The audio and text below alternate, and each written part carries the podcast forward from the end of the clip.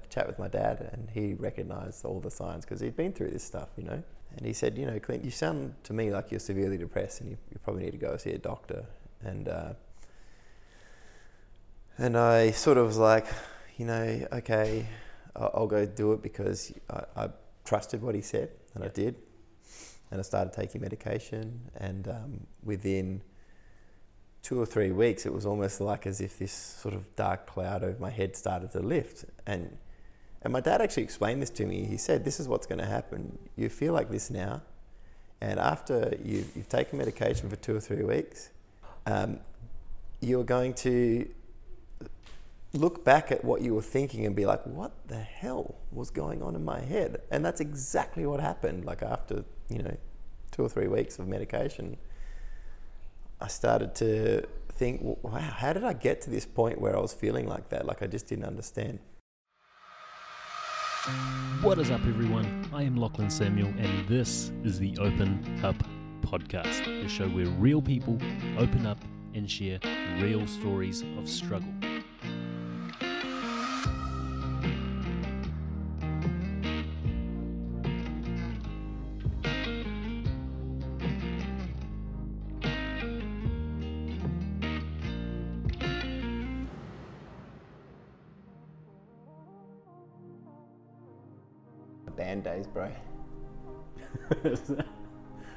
Drummer days, Yeah. drummer boy. um,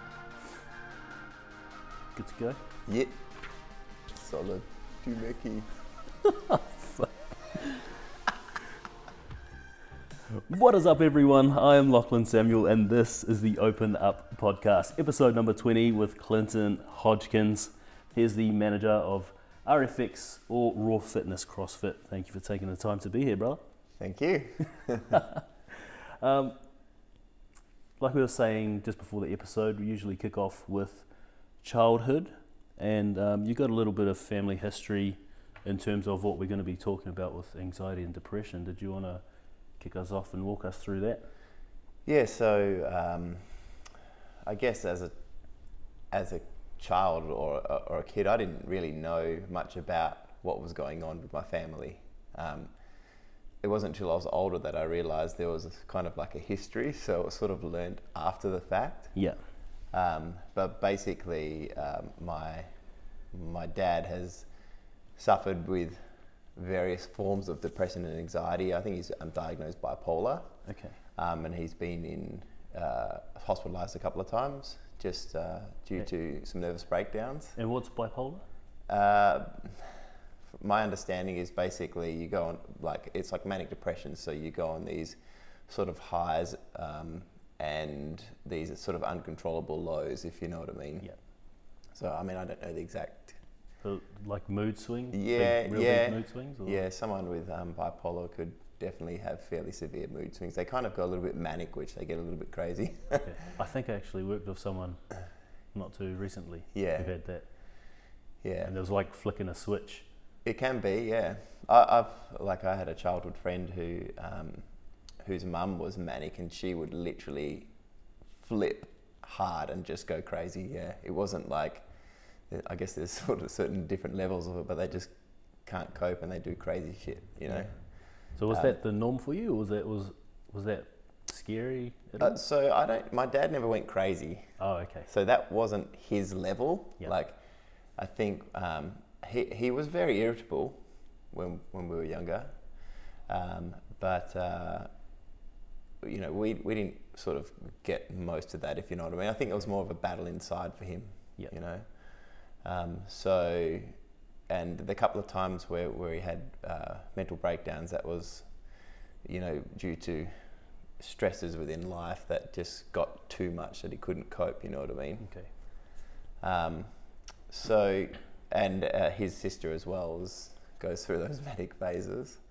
Uh, and um, I guess when I was younger, I used to suffer extremely bad with anxiety, like from a very young age. I, I remember at the age of maybe seven or eight, like just, you know, being so scared of, of dying, for example, Yeah. like that. I, I, I suffered like so bad. I had to, Really? yeah, like I'd have regular trips to my parents' room, like with eh, uh, like panic attacks about like what's going to happen, like why does this have to happen, all that sort of stuff. Like that was one of my big things as a kid, um, and and tics as well. So like the uncontrollable tics, if you know what I mean. Like I'd have to scrunch up my face, or you know, Really? but yeah, it was like From that old? yeah, from really young. Wow. Um, and I, I see these actually my own daughter. Uh, she, I'm going through the same things with her right now. She's she's ten and she's having issues with anxiety. And she asked me that exact same question the other night. You know, like why we have to die? I don't understand. You know, and I was just like, oh my,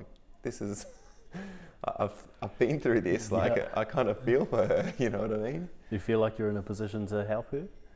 Um, definitely. Yeah, I'm trying my best to. That's cool. Yeah. That's one plus, I guess, of look being able to give you give yourself that time to be introspective and look back at yeah. something like that. kind of gives me a little bit more um, sympathy or, or Yeah. you know like well not sympathy but like um, what's the word um, Empathy. empathy yeah like a it's not just like oh shut up and go to sleep it's Yeah. more like you're actually feeling something here Yeah. you know what I mean Yeah, most people would just be like, "You're not going to die. Just shush." yeah yeah uh, I I think in a way too like from a personal point of view uh, we weren't growing up with a, a, a religion or a faith Yeah. if you know what I mean. So we never had that kind of like, you know, you're going to go to heaven type thing, or, or, or we sort of did, but there was never any of that. You know, it, it's in a in a way, I sometimes think like it would have been nice, Yeah. you know, if we had that, because I wouldn't have had to have gone through that stress, you know. Yeah, because a lot of religions they find peace in dying, Yeah, yeah. So and uh, you know, whereas people like us yeah. probably just fades to black when you die. yeah, yeah. well, you know, I guess uh, there's that. Depends on, on what faith you have, really. Yeah, Um, so, you know, obviously that that was a bit of family history. Sort of diverged a little bit there, um, but it wasn't until so when I was 16, I moved out of home. hmm I didn't do well in school. Like I never really had good attention span, and and I didn't really enjoy school at all. I was I pretty much failed miserably, um, and uh, so when I was 16, I was like, you know, looking for the, the grass being greener on the other side. I moved out, um, and that sort of failed miserably um, on a $195 apprenticeship wage. I was a cabinet maker damn. uh, 195, sorry, a, a week, and that didn't last very long. So I actually ended up going out to Kalgoorlie um, and playing in a band. so I went out there and started playing in a band because I, I played the drums and um, uh, ended up getting a job uh, with Ausdrill doing drills off siding. Yep. Um, It's a hard job, man. yeah, that was a. Yeah, if there's one way to man up a little bit, like go out and do that, especially when you're with some of the old school drillers, they Yeah. really sort of make things hard for you. But that's probably for me the start of where I really started to suffer. Okay. Um, I was probably 18 around about that time. Yeah, and that's just from anxiety at this point. Uh, yeah, I'd say more aware of? anxiety. Like I was, I really struggled with being away from, from the fun stuff that was, you know, going on back in Perth. Which I don't know if there was any fun stuff, but I guess I had major FOMO Yeah, and um, just sort of being on your own all the time. Um, I, I used to, you know, constantly. I never felt really comfortable in my own skin, and I had anxiety, and I, and I was scared of a lot of things.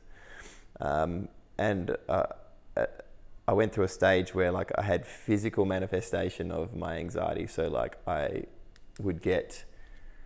Um, I actually thought I had stomach ulcers. I had stabbing pains in my stomach that were so bad. Um, and this happened over a course of 12 months, like multiple times. And I would go to the doctors and I'd be like, you know, hey, like, what's going on? And there was absolutely nothing wrong with me um, physically. And, and I didn't understand that now. I, I, I didn't understand it then, but now I kind of think, well, I, I actually know what was happening. Like, I know that we, we can create our own pain.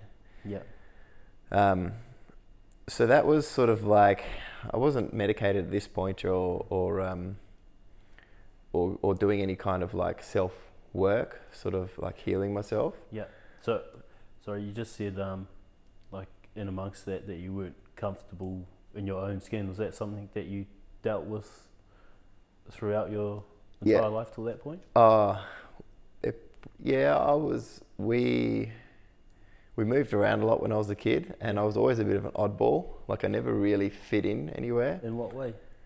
Um, oh, I just I didn't make friends that easy. I like might, might have one friend, but I was bullied chronically at school, like really badly. Okay. Um, I was always tall, lanky, a bit, you know, sort of just an easy target and never around for that long. So I'm actually, you're sort of bringing up memories for me now. I remember times where my mum would come down and pick me up from school, um, take me home to have lunch just because like the, the amount of like hardship I was having at school, you know. Yeah. And that happened all the way through. Um, I probably went to about 12 different schools. Shit. Um, and that happened all the way through to about year 11. Wow. And I, um, well, it was probably more so when I say year 11, like I left school in year 10, Okay. take, took a year off, went back for six months, was going to try and finish it. And then that last six months, I kind of made some friends. Um, and that was the sort of first time like I'd, I'd sort of got a group of friends rather than and fit in somewhere rather than just cop it you know what I mean Okay. Well, did anything change between that time, like leaving school after having been bullied, to when you go back and no find friends? nothing changed except for I got a car because I was one year older than everyone else so Ah, okay. that was my ticket to being cool you know Yeah. um, as sad as it is it, that was the reality of the situation so yeah. Well, some of that, some of that stuff, especially from bullying in school, when you're taught that you're not welcome or that how you are isn't good enough, that ha- that leaves a lasting impact. Is is that still with you at this point? Is that something you're still affected by? I'm so unaffected by it now. It's ridiculous. I've done a lot of work now, and and I like wear the badge of uncoolness like a badge of honor. like I- I want people around me that are uncool because I I feel like if you're trying to fit in, you know, you're not giving your all. You know what I Yeah. Um, that's why, like. I don't know. People see me down at the gym all the time, and I, I, you know, like I'll wear a headband and wrist wraps and like the odd coloured shit. And I just, like, you know, I don't care. Yeah. Like I've, hundred percent confidence in myself. You know what I mean? So Did you live like that while you're being bullied? And did that play a part? If you did? nah, nah. No, so you're trying to fit in then. I, I wasn't necessarily. I don't know if I knew how to fit in. Okay.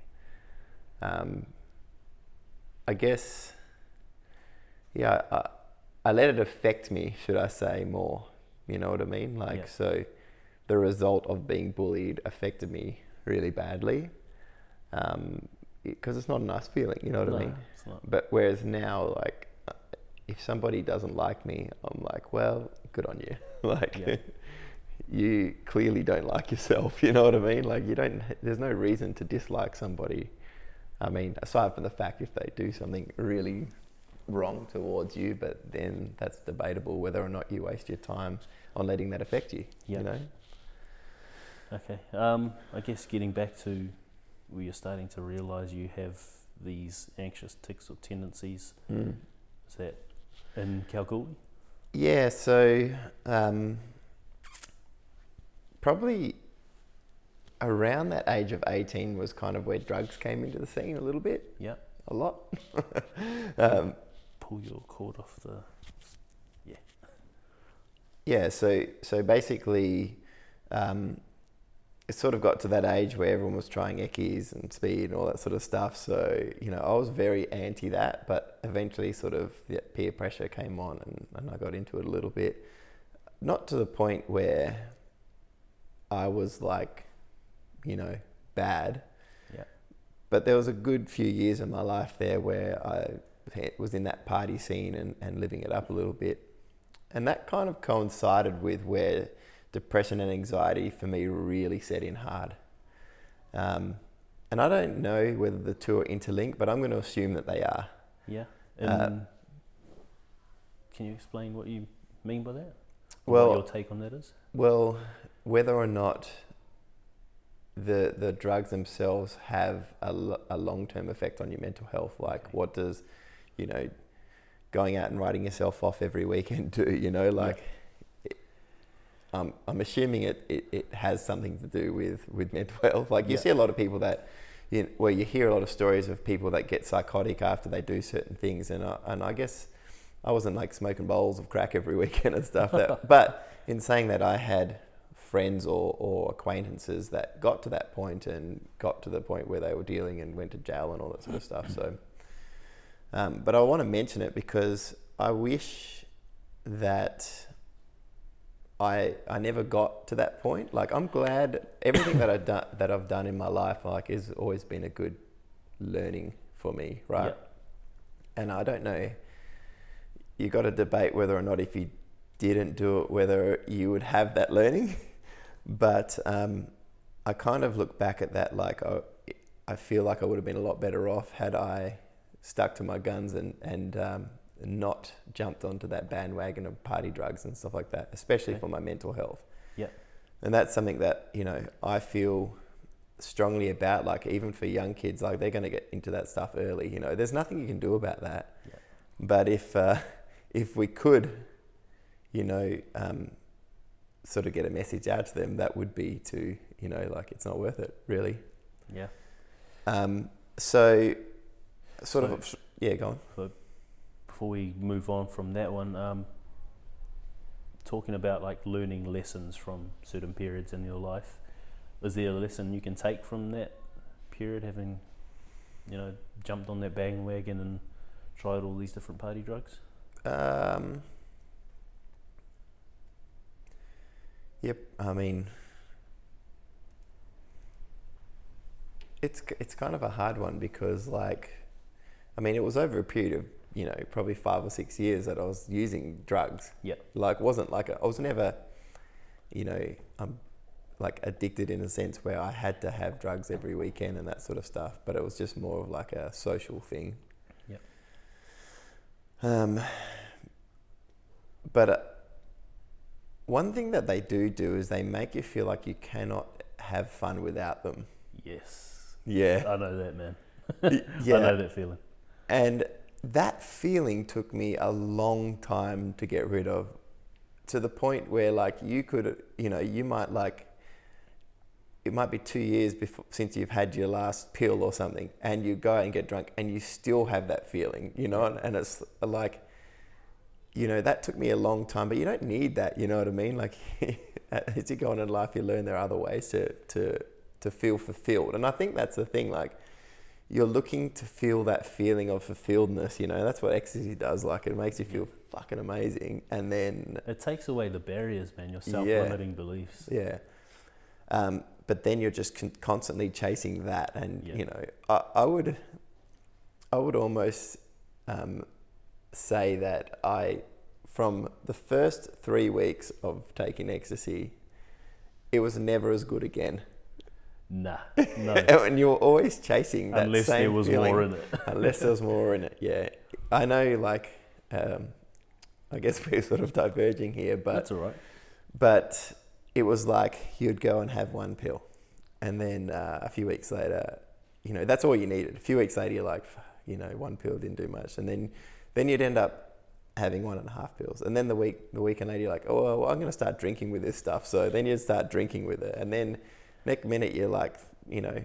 You're drinking an insane amount of booze. You're having multiple pills a night. You're like, it just it gets out of hand. Hey, I know exactly what you mean because I started off taking, or just getting drunk, and then got introduced to ecstasy at dance parties, and then it was like oh, I'll have one or two every dance party, and then it ended up becoming like fucking Wednesday, Thursday, Friday, Saturday, Sunday not having ecstasy. Ended up buying bags, and then ended up selling, and then ended up waking up and having ecstasy with breakfast. And yeah, yeah, bro, it's just this hole, and like you, you feel like you can't have fun, you can't cope Without it, without it. Yeah. Yeah, I get that hundred percent. Um, and you know,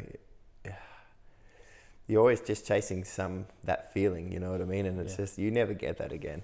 Yeah, and I think if people understand that they can get the same feeling from something like exercise Yeah, or meditation, any of that sort of shit, like if you can get it naturally and you don't need to definitely. ingest drugs that you don't know what the fuck's in them.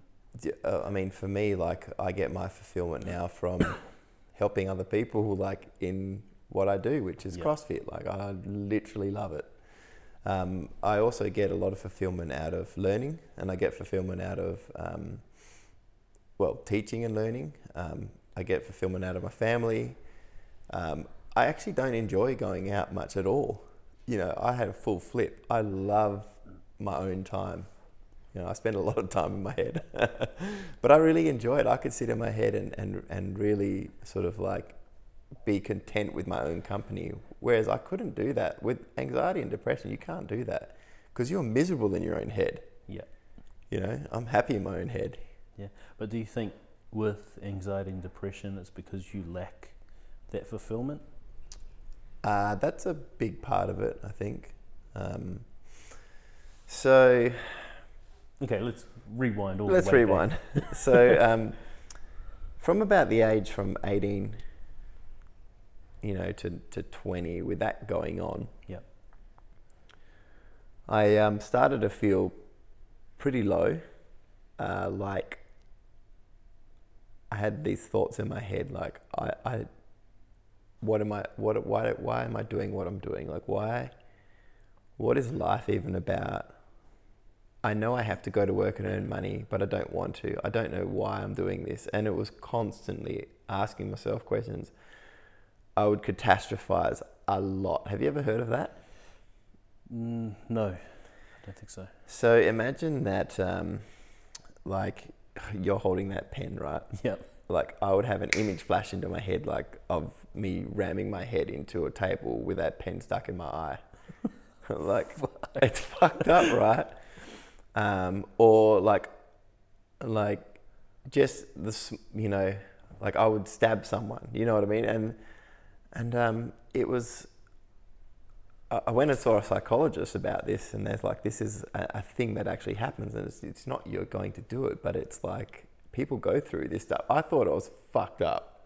Like I thought like, holy shit! Like I'm imagining myself stabbing someone or or myself, you know, like and it and it's and you know she she was like, oh, this is what this is, and this happens. You know, this isn't means you, this doesn't mean you're fucked up in the head and you're going to do it.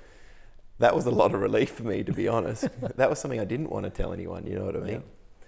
Um, but anyway, I actually, um, I, I just wasn't happy. I was irritable as shit. Like I'd spend hours a day in my own head, just hating life. And I never was suicidal. I've always been way too scared of dying to be suicidal. Yeah. I, I don't know, like Well, you had that problem as a kid. yeah, right. Um, I never was, but I think left the way I was. Eventually, I probably could have become because Yeah. there was no point to anything. Yes. So it was like, what, what was the point of continuing now if there's no point to continuing later, you know? So I actually went uh, for a visit um, home uh, from Kalgoorlie back to Perth and had a chat with my dad, and he recognised all the signs because he'd been through this stuff, you know? Yeah. And he said, you know, Clint, you're, you sound to me like you're severely depressed and you, you probably need to go see a doctor. And, uh, and I sort of was like, you know, okay, I'll, I'll go do it because I, I trusted what he said, and I did. And I started taking medication, and um, within two or three weeks, it was almost like as if this sort of dark cloud over my head started to lift. And and my dad actually explained this to me. He said, "This is what's going to happen. You feel like this now, and after you've, you've taken medication for two or three weeks, this is my son in the background. um, you're going to look back at what you were thinking and be like, what the hell was going on in my head? And that's exactly what happened. Like after, you know, two or three weeks of medication, I started to think, wow, how did I get to this point where I was feeling like that? Like I just didn't understand. And funny enough, I've always been one of those people that are like, ah, I don't want to be reliant on anything. I don't want to be reliant on antidepressants or, you know, it's something I can fix in my own head, but, um, you know, that's not the case. Uh, you know, and in, and in that story, I think if, if, if you're at that point, like, you, you're not doing, you don't have to be ashamed of going to get help and, and taking antidepressants, you know what I mean? Exactly. Like, I think there's a good reason for them to be in the market. yes. Yep. And the reason I think that is is because um, it takes a lot of work on yourself to um, become aware of what's going on and how to cope with those things. And you can't do that in that state of depression. Um, so what do you do? You know, do you suffer for months and months on end while you're going away and doing all this work to help you get better, or do you use medication to just to help you get over that initial like low, and then go and do the work, and then once you are, once you can. Um, control or, or once you feel happy and in control whilst you're on medication. And you're then you can po- probably look at dialing back and coming off it. But so for me um, that was to this day a 15 year journey. Um, now, like just touching on what you're saying about medication and like whether or not you go on it, I know a lot of people are hesitant or even um, not too big of fans of people getting on antidepressants because of their negative side effects. But I think what you're saying makes a lot of sense, and people have to realize that a lot of the people who are against getting on medication usually have that flip of the switch, like they've attempted suicide and, and had that realization, like, holy shit, I want to live my life. I better start trying to do something about it. Whereas if you're just spiraling out of control and you can't control it, you need that time back. And it's sort of like what meditation gives you. It gives you that time to step back and analyze what the hell you're thinking. you also might not just be that sort of person who will do the, the work Exactly. like and if you're not going to do the work are you going to be miserable like like it ta- it, it definitely takes a lot of effort mentally like even now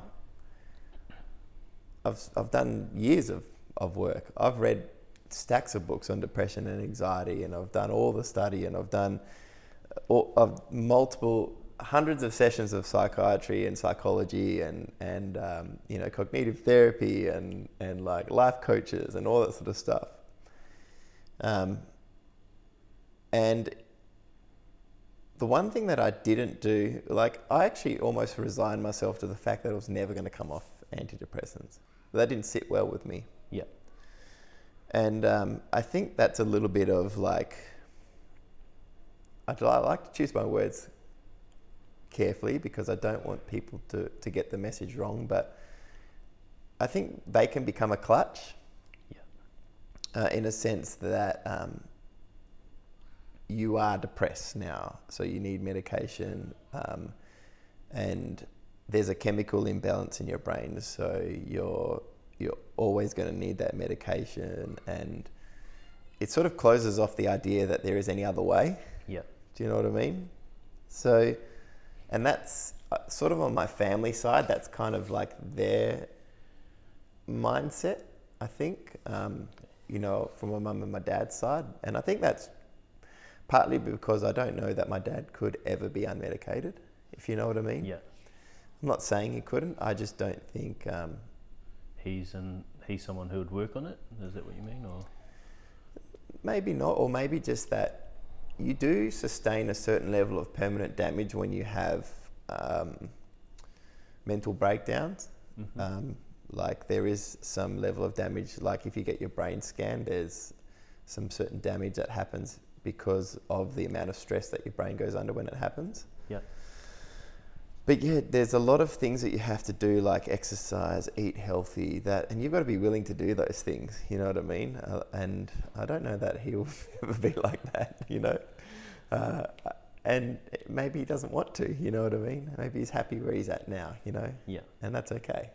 yeah, Um, so, but I've always been very outgoing and active, and I've, I've always wanted to better myself. Um, not necessarily always successful at it, but I've always tried. So, um, for me, uh, I've done so many different experimentations on myself and not illegal ones uh, over the years. Yeah. But I still found over the years, like, there's always been too many stresses in my life for me to feel confident enough. Like, I'd always had the tics, I'd always go through ups and downs, I'd always have stressful times, I always wasn't feeling comfortable in my own skin. Like, I never got that, you know what I mean? Like, I never Yeah. really. Um, I never really got to a point where I was confident enough to try to come off, and if I did, I'd, I'd feel bad. So like I, I'd, I'd get, I never had the guts. Okay. So you, Um, so you never tried it all. I think I tried a couple of times, and um, one time I did, and then I sort of got depressed again, and you know, but I wasn't ready. Yeah. Um, Were you? Do you think you were trying to? Were you trying to come off cold turkey, or were Nah. you weaning like you? um, I was the time that I did try to come off, I did wean, um, and when you do come off, you go on a high straight away. Yeah. Yeah, for a couple of weeks, and then boom. Oh well. Yeah, that's the that's that's the trap. You like come off and you're like, yeah, man, I feel great. Like you know, and then a few weeks later, boom. You know, so you got to be careful. You got to be you got to be ready for it. If you've been on antidepressants for a long period of time, your body has been creating serotonin or whatever drug it, it's trying to replace by, um, it's like synthetically. So you've got to, your body for one is going to have to start to produce it itself, um, and that takes time. So even though you're spending more and more, if, even if you take a long time to wean off, you've got to have the tools in the shed to be able to, to cope with those, those moments where you where you're getting a little bit sort of like hard done by. Yeah. And so for people who are considering medication and their barrier to actually trying it is thinking that they're going to have to rely on it for life, obviously you're super knowledgeable about the body doing what you do. Is there, while you're weaning off, is your body able to produce, start producing serotonin itself again, or is it limited by the fact that you are taking this pill that fucking introduces it like exogenously? So um, no, no, you can Okay. like it, over a period of time. Um, so I guess fast forwarding to now, we'll skip a few bits for a minute. Um, uh, recently, I did a lot of work on myself, um, sort of upstairs, Yeah. uh, trying to, you know, just put some things to bed that I that I haven't been able to deal with, and um, and uh, focus on different areas of my life, and and I've come to this point where I, I had the courage, and I was like, yeah, I, I can do this. Like I'm I'm in a good spot in my life right now. I'm happy. I'm I'm um, in control upstairs. Like I can cope with stresses so much better than I ever could. So I embarked on the journey, Yeah. you know, to to come off antidepressants. So um, that started probably eight months ago. Uh, I did a lot of work with a, actually did a lot of work with an NLP coach, um, as well as sort of like a lot of work, sort of doing my own study and meditation and and um, and just change of mindset, like um, you know how how I saw things, whether they were a negative or a positive, and Yeah. um, so at first I was like, right, okay, I'm gonna drop down to to three quarters of a pill. And I did that for a week. And I'm like, right, I'm going to a half. did that for another week, and then boom, I got bitch slapped. And not, I didn't get depressed, but I had the worst withdrawal symptoms you could imagine. And that was just going down half a pill, like the worst. I felt like shit, and I was like, hang on a tick, I fucked this up. So um, I, I went back up to three quarters and uh, did a bit of bit more study, and I saw a lot of people that are in a situation like me because Google, there's a lot of people on Google, right? Oh yeah. and they're all doctors, no. Uh, and um, I saw a lot of people saying like it can take like some serious time. Like some people are saying like I came off and, and I felt like just a little bit low for like almost a year. I was like, wow, like you know, we're already susceptible to depression and anxiety, and now we're coming off these pills. We're going to be at a at, at a vulnerable state for a longer period of time. And this is why I'm saying like having the tools in the shed to be able to cope with that. You know what I mean? So Yeah. don't that that's uh, like a massive piece of advice is don't just be like I feel good now, so I'm going to go ahead and do this. Like you've got to have done the work. You've got to understand how to um, how to like recognize the situation that's happening and cope with it uh, with strategies that you've learnt from various sources. Yeah. You know what I mean? It takes a lot of self awareness and a lot of confidence in yourself to actually implement Yeah. shit in that situation. Yeah. Like I had that fucking freak out on the weekend yeah. about how I looked, and even then, like with all the shit that I do, everything that I've read, everything that I do, day in day out, I Yes. still couldn't cope with it. Yeah. You And still, I just found myself sitting at the fucking beach, contemplating my life. Yeah. So, and and you know that's the thing. Like that stuff happens. Like Yeah. we're not all going to be perfect. You know what I mean? Um, so I went from this three quarters uh, back up to this three quarters of a pill and uh, stayed there for a while, probably two months, because I was like, holy shit, I don't know if I want to go through that. Uh, then dropped down to half, and I wasn't rushing anything. Like, don't rush it. You know what I mean? Yeah.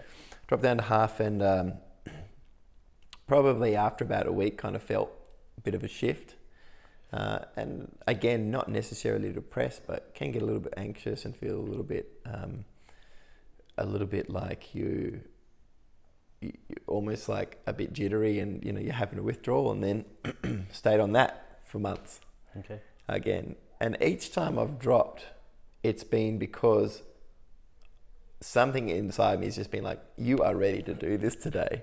Yeah. I haven't forced that, you know. And uh, at first I was forcing it, and then I was like, no, no, no. so um, now, about four weeks ago, I went down to a quarter. Damn. And that w- had the most minuscule effect on me um, out of all of them so far. Like, I literally went down to a quarter. One week later, I had like half a day where I felt a bit funky, a bit funny in the head, like as a legitimate withdrawal, not like anything else. Yeah. And it was gone, and I've and I've been on a quarter of a pill now ever since. and um, and funny enough, each stage of dropping, accompanied with all the mindfulness work that I'm doing, I've felt better and better and better and better, and more in control, and more like, I don't know. Um, a part of the work I did with my NLP coach was kind of like I didn't want to be reliant on anything. I felt like I wanted to be free, and ca how can you be free and non-reliant if you are on antidepressants? Like, what happens if shit hits the fan tomorrow, right? If you if you've got into any of that, like uh, what like doomsday prepper shit, like they've got that thing. If shit hits the fan, Yep. like I can't go down to the chemist and get fucking antidepressants and not suffer a four week with you know like a hard withdrawal. That that to me, I don't know. Like that's one of the things. Like I don't think shit's it's gonna hit the fan, but that's like I'm so reliant on that. You I'm got to start building the bunker and fill it up, man. fucking hell, you know. um, so I, you know, being free of that burden and being in control, like for me, having freedom and control is really important. That's one of the things that um, that really have helped me go through this at, um, at the moment. Yep. And like every time, like I drop that and I get in more control and I feel better about myself and I think my life is heading in the right direction. um, it gets better and better, and and like now I'm sitting on this quarter of a pill. You know, uh, I- and even a few times over the last few days, even I've been like, oh, I could probably just drop this, but I won't because uh, I don't want to. I'm in charge. You know what I mean? I'm in Yeah. control of what's going on. So um, I might even go. I might even split this quarter. And, and just do a couple of weeks like that, just so I know that I'm in control, like, and I, and I can cope with what's going down. Yeah. You know what I mean? Do you have a time frame for it at all? No. You just going by feel. I know that when I went to the chemist and bought antidepressants last time, I knew that was the last time I'd ever have to go to the chemist and buy antidepressants again. That's cool, man. That felt fucking amazing. It felt really good. Um, so, so I know that this is my last pack sitting in the cupboard, Yeah. and and I've got the confidence now, and I feel good. Like I feel in control. Um, of everything that's happening in my life. Um, and I still have the odd like down day, but I don't, I don't, I don't get depressed. Yeah. I haven't been depressed in, I don't know how long, years, right? I was just clutching onto the drugs, you know what I mean? Yeah. Um, so yeah, I I felt good, and now I'm just going through this part of my life. It's cool, man. Congrats. Yeah. Um, what you said with the having the tools in the shed, um, using the NL, NLP, and obviously changing your mindset. Obviously, changing it pretty drastically to go from someone who's reliant on the medication to now going to the chemist and thinking, yeah, this is going to be the last fucking Mm. pack I buy, and this is going to be the last script I use. Mm. That takes probably takes a lot of hard work, a lot of self awareness, and a lot of time invested. You did say NLP. Can you sort of run us through some of the things that have been most effective that you've learnt and implemented along the way? Um, Doesn't have to just So- be NLP. so I think when I say I've used this sort of little NLP s- sort of like coaching um, thing that I've been doing as the most recent thing, but I've done NLP stuff before. Yeah. And I've also done, um, I've seen psychologists and I've done all sorts of little tools and that sort of stuff. So, um, some of the things that I find the most effective, like I want to say yes, I meditate every day, but I don't. I I don't don't. know many people that do, man. In fact, I'll go through phases where I'll meditate a couple of times, and then it's probably been like four months since I've done a meditation. And they're always guided and stuff like that. I've never really. I want to dig into that rabbit hole, but you know, I just try and find my time. Um, so, but I think for me, being able to um, view a situation as something that is like not necessarily um, emotional. Mhm. Well, you might have emotions in that situation, but be able to really take a step back from a situation that's causing you hardship or grief or anxiety and, and analyzing what is going on and, and coming up with a, a better solution in your mind. So, I read a book recently called The Obstacle is the Way. Yep. Um, that's an amazing book. And the gist of it is take an obstacle, any obstacle in your life, and that is your way through it. And you've just got to work out the pathway, right? If I'm going to use a recent example, hmm um, I had a. I wonder if Braden will mind if I use him as an example. Go for it. So He probably um, won't listen. That's all right. Yeah, he won't actually. so, uh, in my role, um, uh, um, as a side project to working with um, RFX, I have my own little sort of like group of athletes that do TPS, so Training Performance System, which is my little programming business. Um, I basically write custom programs for clients that are wanting to uh, sort of get better at CrossFit.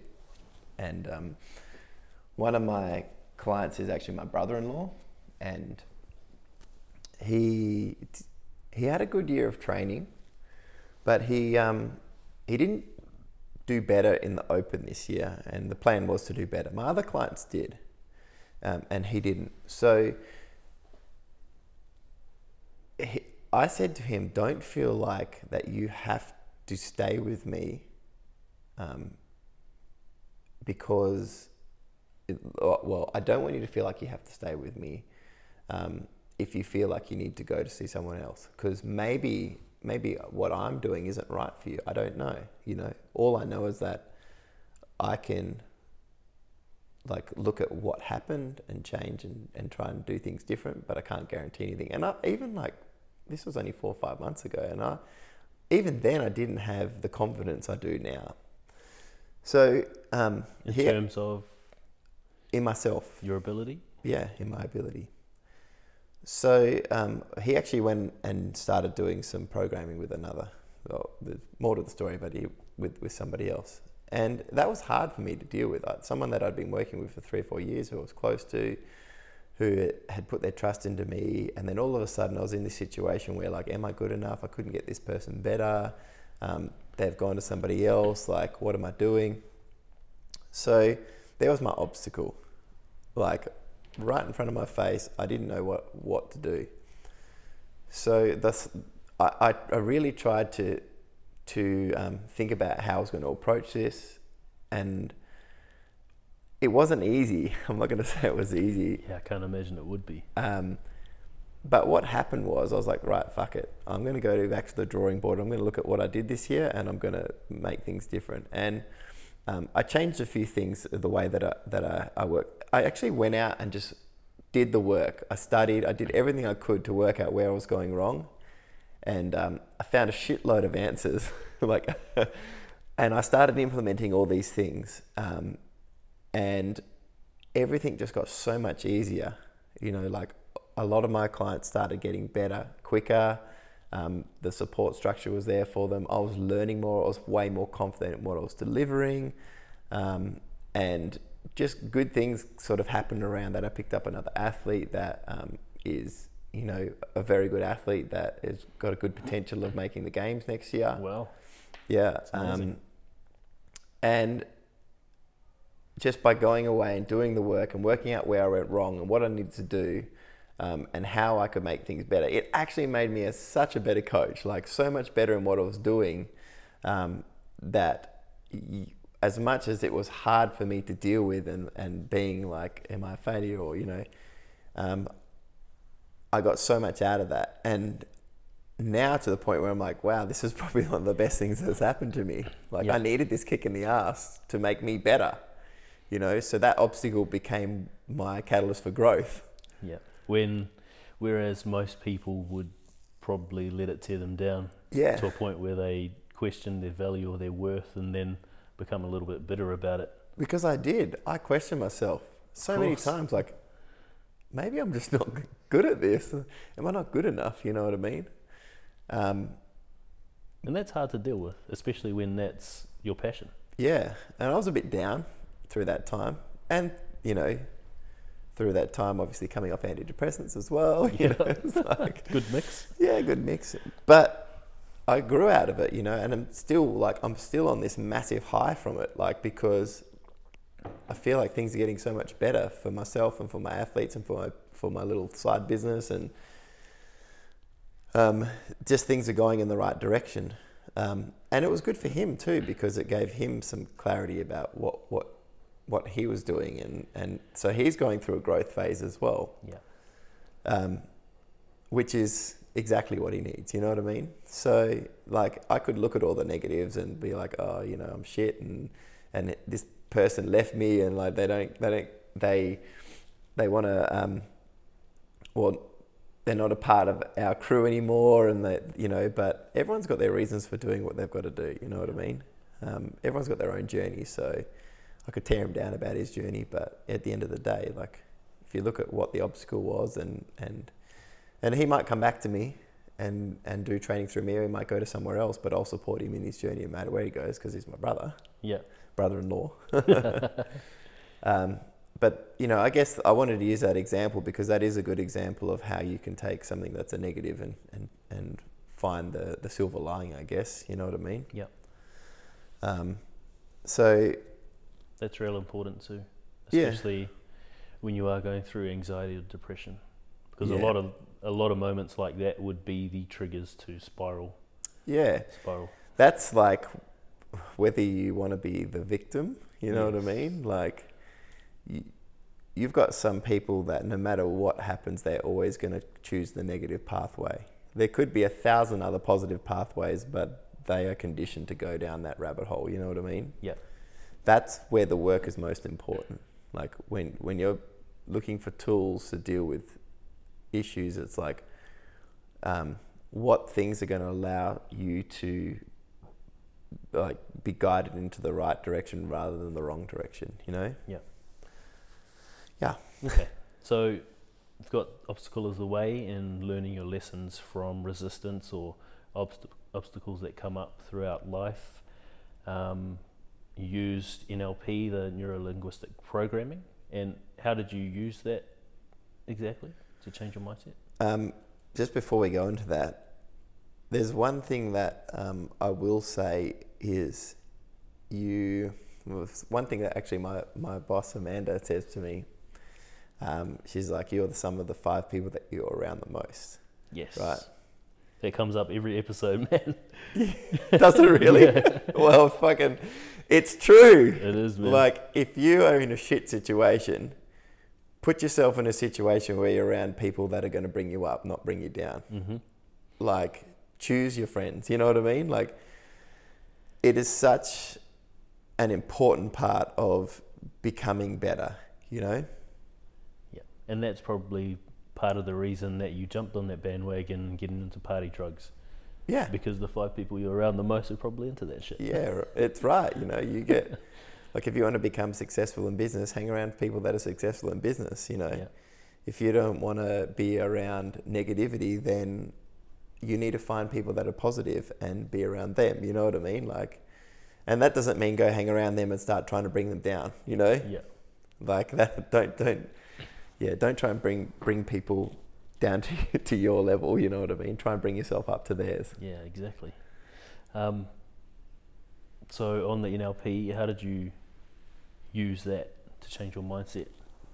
So my coach. Um, Obviously, it's something you paid for, so if you're not comfortable going to in depth, that's fine. No, no, that's fine. So, um, my coach, I can't remember the exact things. She did a bunch of tasking with us, basically, um, where we sort of had to do some kind of mindful work, and um, and she teaches you some tools like you know daily gratitude, meditating in the morning, setting yourself up for the success in the morning, which is really important. Yeah. Um, that just touching on that gratitude, like if you really spend some time thinking about the smallest things and being grateful for them, they can really set you up to be in a good mood. Like, I don't know if it's just me, but how good does it feel when there's like pissing down with the rain outside and you're snuggled up inside and it's nice and warm and you're watching TV? Like, how can you not be grateful for that, you know? Yep. um, and if you really think deep about it, like it's such a simple thing, but if you really put yourself into a mindset where you're like, oh man, this is just amazing. Like you can actually like make your body feel so good just by thinking about the stupidest shit, you know. Um, so that's a, like practicing gratitude is is something that um, you know we should do every day. Um, so she, she taught us like little bits of little tools like that gratitude, um, like how to set goals. Um, we also did a, a little bit of like timeline therapy. So she'd Okay. sort of go back into, in kind of like a semi-meditative type state. Yeah. Um, we'd sort of sort of go back into our past a little bit and, and work out where um, patterns started uh, that were sort of negative patterns for us. Okay. Um, and then we would try to work out what the silver lining of that negative pattern was. So, um, if there was one of my situations, funny enough, was um, actually I went back f- into my mum's childhood, Okay. which was really kind of funky. Was it through a vision or Uh, it was kind of like a like it talking came, it through? No, like you, you've got to you go into this meditative state, and you, in, you can go back into past life, um, or you know, you things negative events from your parents' life can carry on into yours. Um, so one of the events, um, my mum used to um, be uh, abused by her dad. Um, I think it was violence. Okay. I don't know if it was sexual abuse at all. Um, and you know, I was like trapped in this room, and uh, and he was standing at the door, and like I couldn't get out. You know what I mean? So, uh, and I, I was my mum, right? Yeah. Uh, and that was that feeling of like not being in control and, This and helplessness. yeah, that helplessness. You know what I mean? And that was kind of what I suffered a lot of. So it was about working out what the message was, how I could, you know. And for me, that it, it, it it's a hard one because like, what do you do? You're stuck in a room. You, someone's standing in the doorway that you're shit scared of. Like, but the message was like, to you know, yes, that situation at that time was shit, but you know, you you'll get you'll break through that situation and and and once it's done you, you're okay you know what i mean like it was like if it was me now obviously i'd put my fist through his face but but um, it was just it was just more that like yes you know in that situation it wasn't ideal um, I, I wasn't in control but or my mum wasn't but that once that was over like everything was going to be okay. You know what I mean? It, uh, and yeah, so it was a bit of a funny one, you know. Yeah. But just to go back into these like past experiences um, and then try and find a message, you know what I mean? Okay. And you've did you come to the conclusion that from those moments that's sort of where your anxiety starts? That feeling of helplessness? I think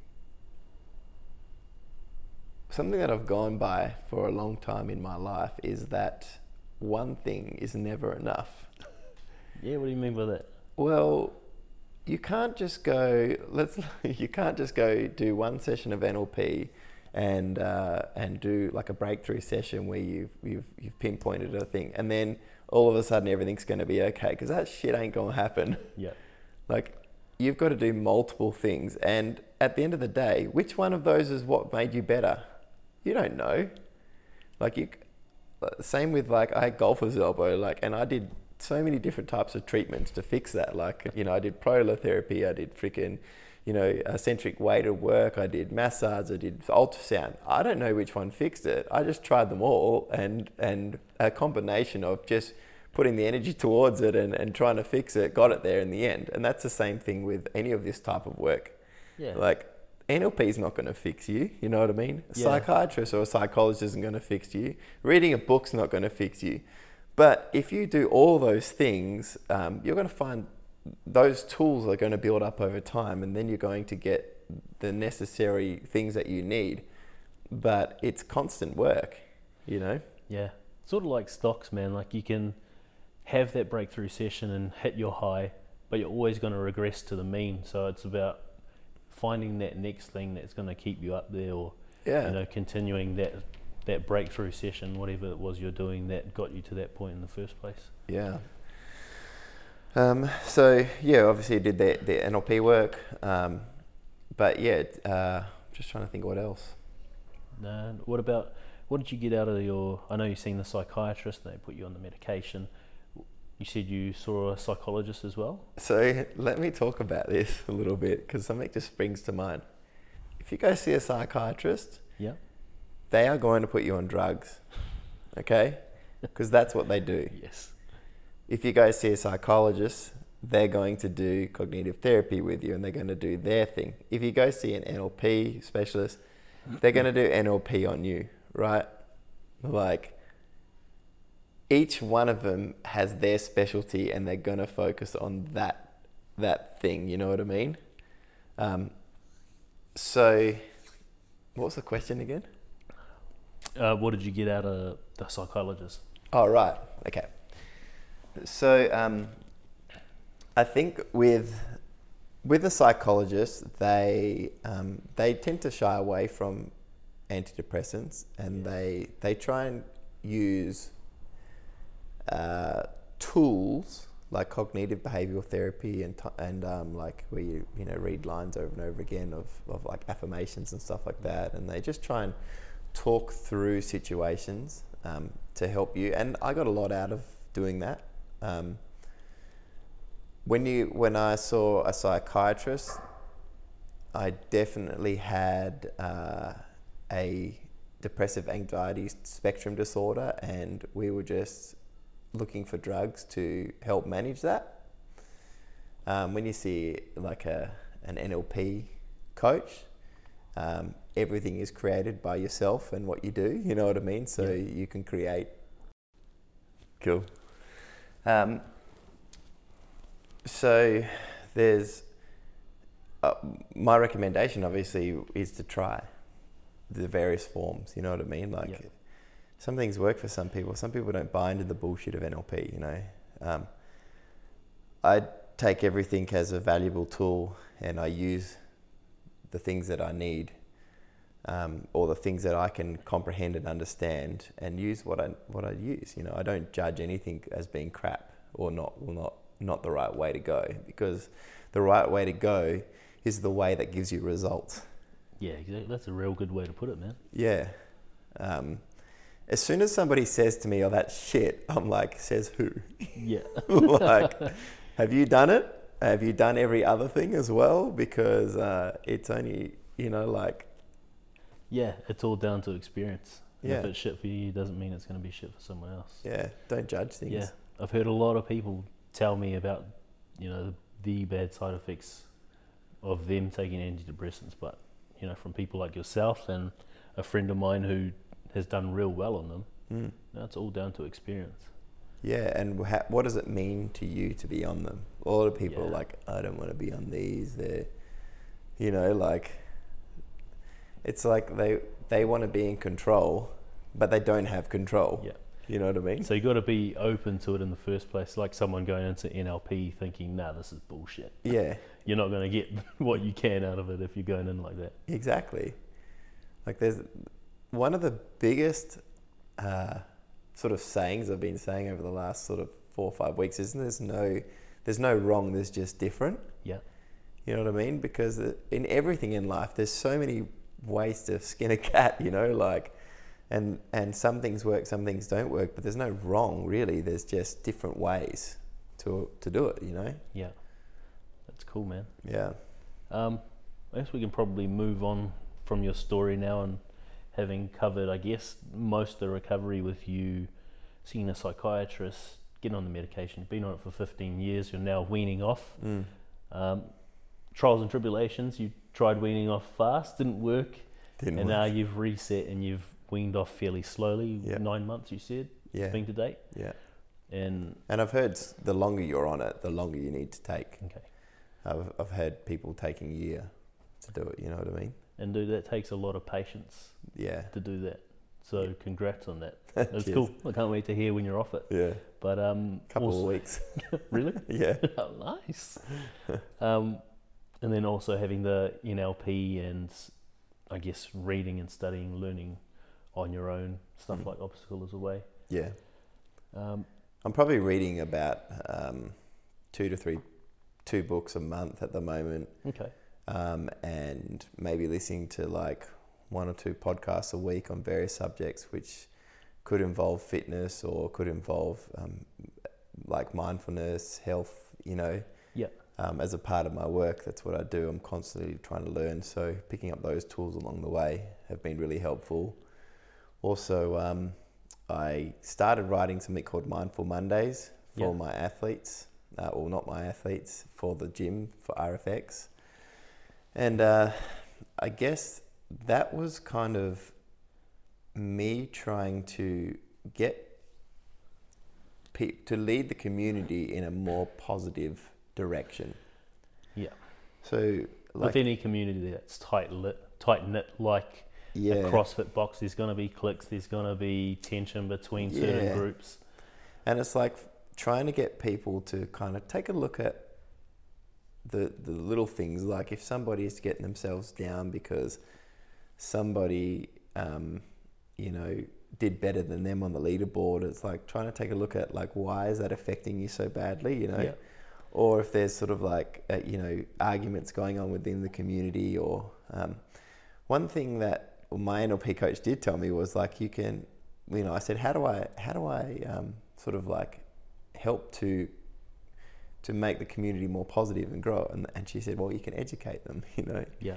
give them something to talk about that isn't last friday night getting drunk and making a tit of yourself you know what i mean give Yeah. them something to talk about that's of a positive mind frame or something that's going to help them you know and that made a lot of sense and Yeah. uh, implementing little bits each week um, i think has started to have like a ripple effect And I think especially someone in your position, obviously being respected among both RFX clubs mm. as the programmer, head programmer, as someone in that position, like you have the authority, man, and yeah that sort of information dissemination from you is only gonna be like welcomed warmly, especially by the people who need it. I hope So, so. so congrats for actually starting it, Yeah, and I hope it's something you continue. I think I will. Um, like more to the point, like, oh, do I do I do this, but put it out to public, you know, Yep. as well. You know, I don't know. Okay. But that that you know, we had a little conversation this morning at breakfast. You know, about well, like where do you, I see a lot of, especially females, because I guess a majority of my clients are female. Yep. Um, but just just having issues with like the, the image and and um, and you know struggling day to day coping with with stress of work and life and um, just not feeling confident in themselves and I'm like like you know there's a lot of this out at the moment you know what I mean like what can we do to make that better you know. Um, and hopefully that just like things like Mindful Monday, which is just by the way, Mindful Monday is it, for the audience. It's like a, a weekly sort of post Yep. that I do um, with some sort of an example and some tools on on situations to help you to be a little bit more mindful about a situation. You know?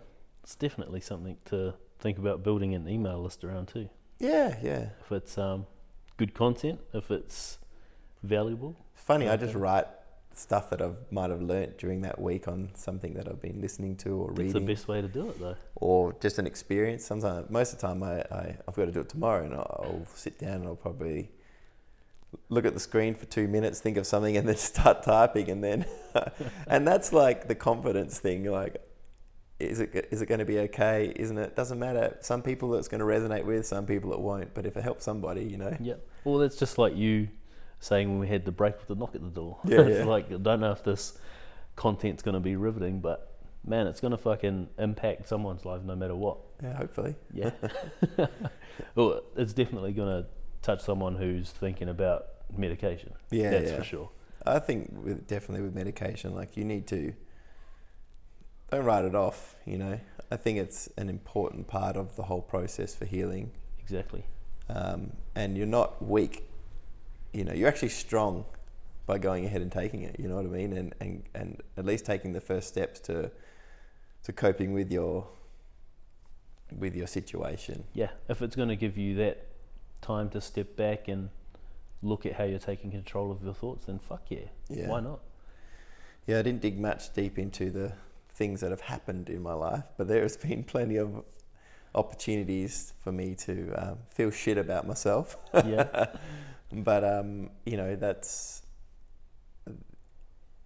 that's not, I guess, for me that those haven't sort of like um, Impacted you. yeah, like they have along the way, and I guess that's why I've been on medication for so long because I've had regular stresses of high impact along the way that I don't think I would have been able to cope with. Yeah. Do you know what I mean?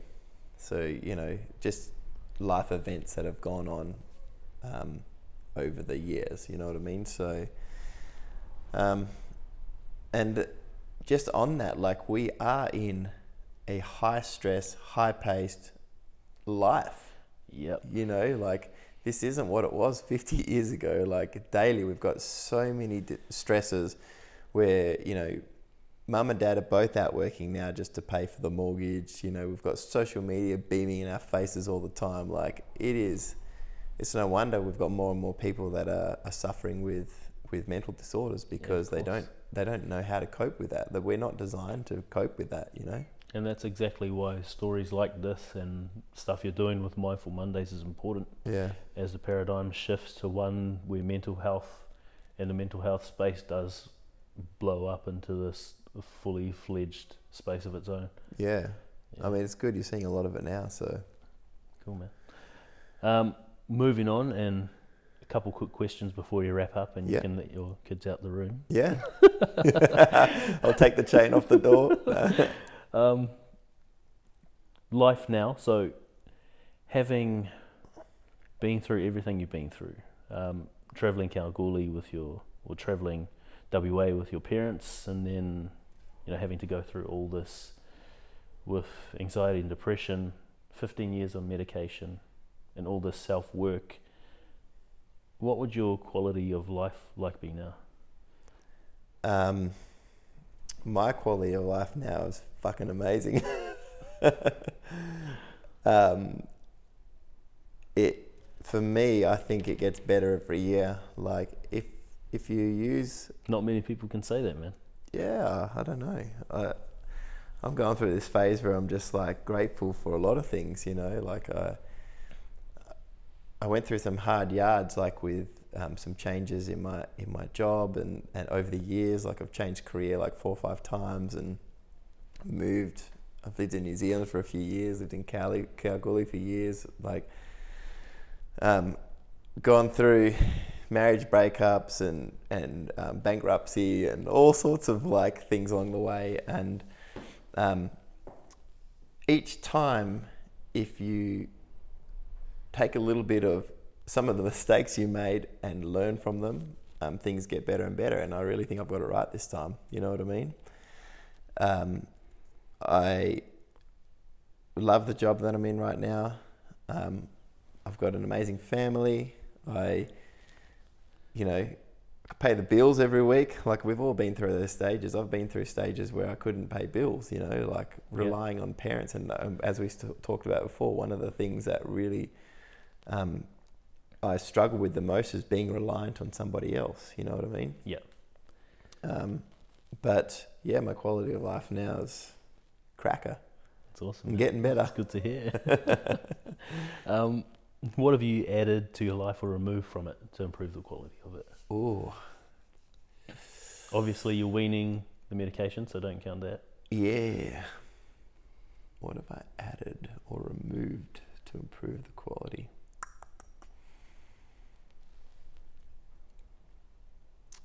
One of the things that, oh, that's a good question.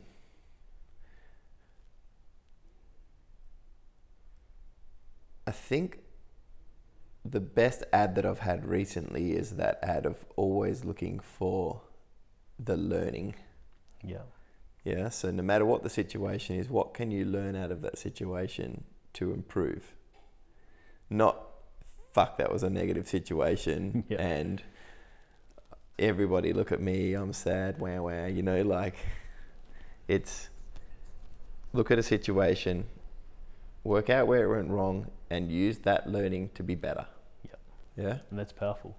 And that's I think I heard something about that on the Aubrey Marcus podcast. With that's the point of gratefulness in the mornings to rewire your brain to actually look for something to be grateful for in the moment. And I guess that's what you're doing with that Well, that, that makes from the obstacle. that makes heaps of sense. Like we are wired, our neural patterns are wired to fire in a certain way, you know. And if if your neural patterns are wired up to be angry all the time, it doesn't matter what the situation is, you're going to be angry all the time. You know what I mean?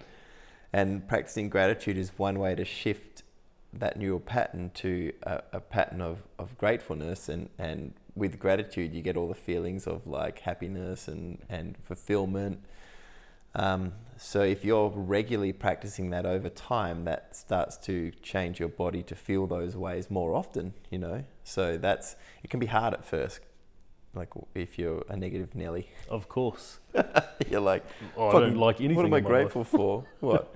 I've got power. Oh, my house is a piece of shit though. You know, you can always find like, like, you can literally oh. always find a negative. You know, Oh. Yeah. but but that's not like if you you always if you're always looking for the negative, you're always gonna find it. Yeah, Doesn't matter what you do. Yeah. And that's exactly the same for being grateful. Then Yeah.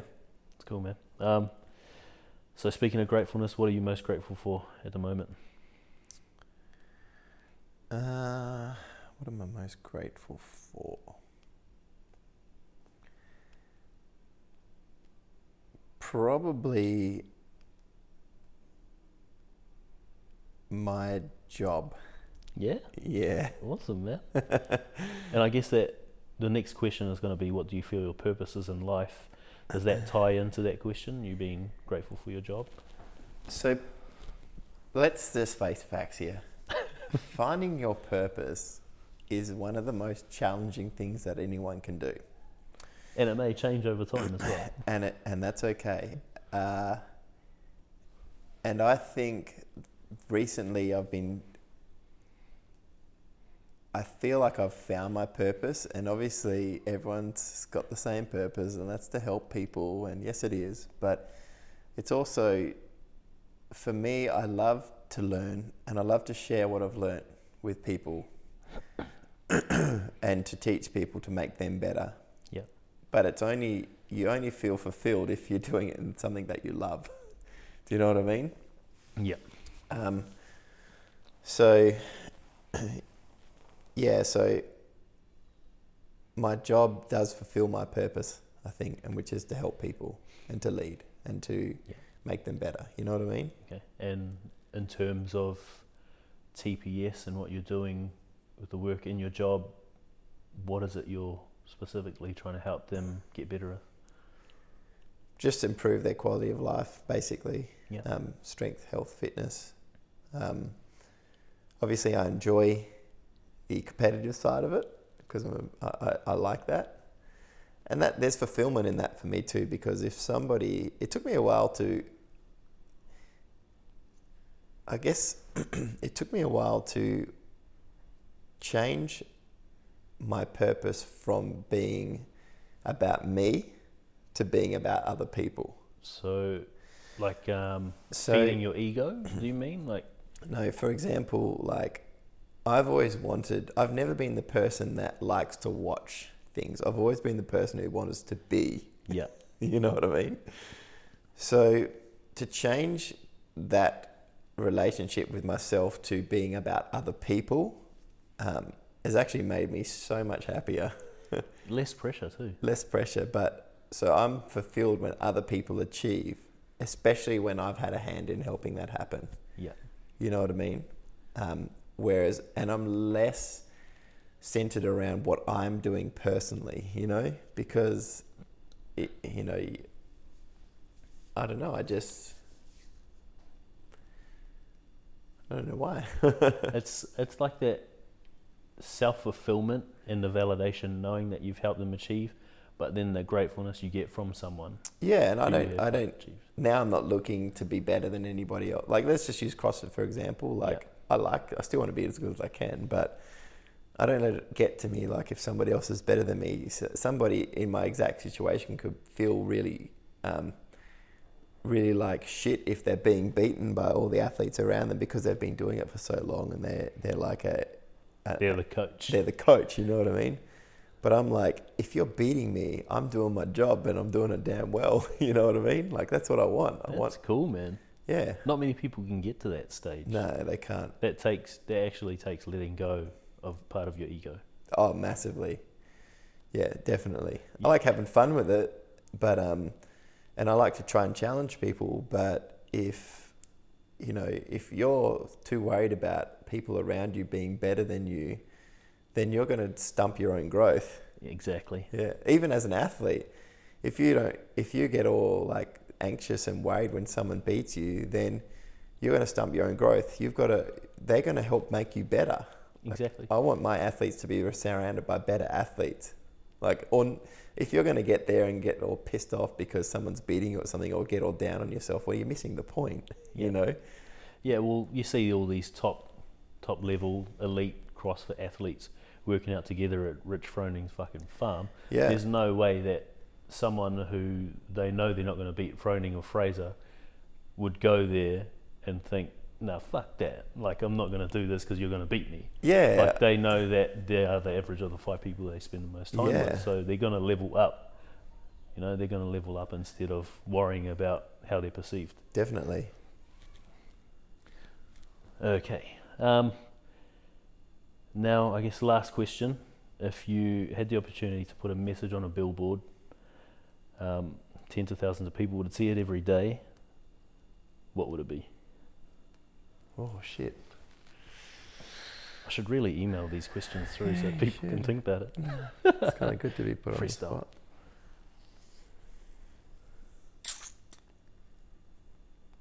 Um, could be any message, eh? Not testicles. Not testicles.